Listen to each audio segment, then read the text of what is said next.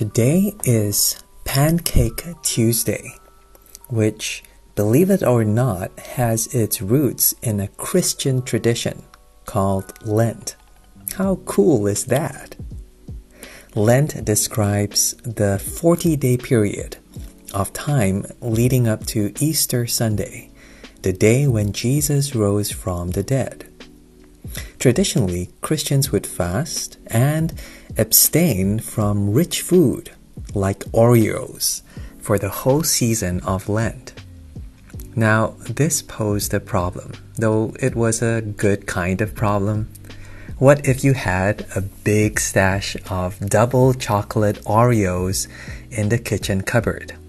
This is where they came up with this awesomely cool tradition of having one special day when you had to finish up all the sugar, butter, milk, and eggs in the fridge before the season of fasting began. Back then, they didn't know how to make Oreos, of course. So instead, they mixed up all the ingredients to make lots and lots of pancakes. Thus was born Pancake Tuesday. Although Oreos Tuesday would have been equally way awesome. In some countries, Pancake Tuesday is called Fat Tuesday. You might know it better as Mardi Gras, which is simply the French translation of Fat Tuesday, a big street party with parades, carnivals, and fancy dress in cities like Rio de Janeiro and New Orleans. In other words, Fat Tuesday, Mardi Gras, Pancake Tuesday, or whatever you might call it, is seen as a time to cut loose and to celebrate. And yet, the whole reason for all this feasting in the first place is the fasting that followed immediately afterwards. Excess on one day, abstinence the next. That is kind of strange, isn't it? Because oftentimes you find people advocating either one or the other, not both.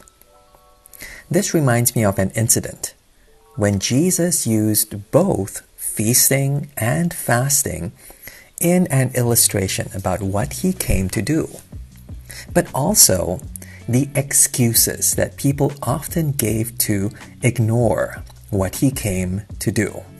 He says this in Matthew's Gospel. This is Matthew 11, verse 18.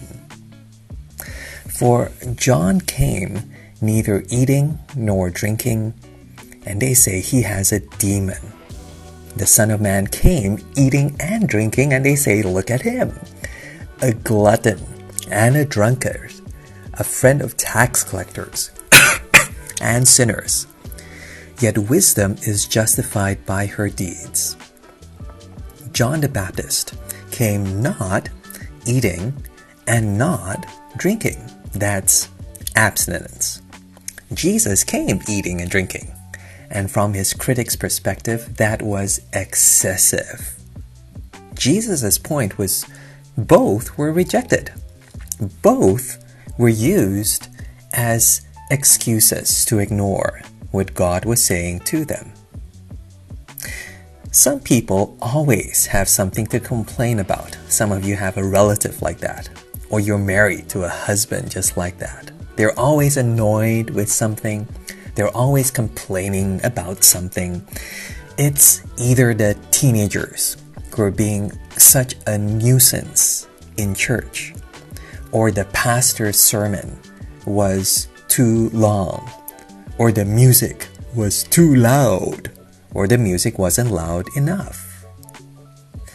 Jesus was talking about people who were constantly looking for reasons to ignore God's message to them, to the extent that they would demonize God's messengers. That's what they said about John the Baptist. He has a demon. Today they might have called John a fundamentalist. someone who was too fanatical about his faith, too extreme about what he believed about God. With Jesus, however, the critics took a different approach. They took one look at Jesus and they saw a rotten apple, a bad example. Look at him, a glutton and a drunkard. He can't be a Christian. He smokes. He goes to the pub. He watches Nicolas Cage movies. Worst of all, Jesus hung out with the wrong crowd. He was a friend of tax collectors and sinners. His Facebook friends weren't all Christians attending his local church.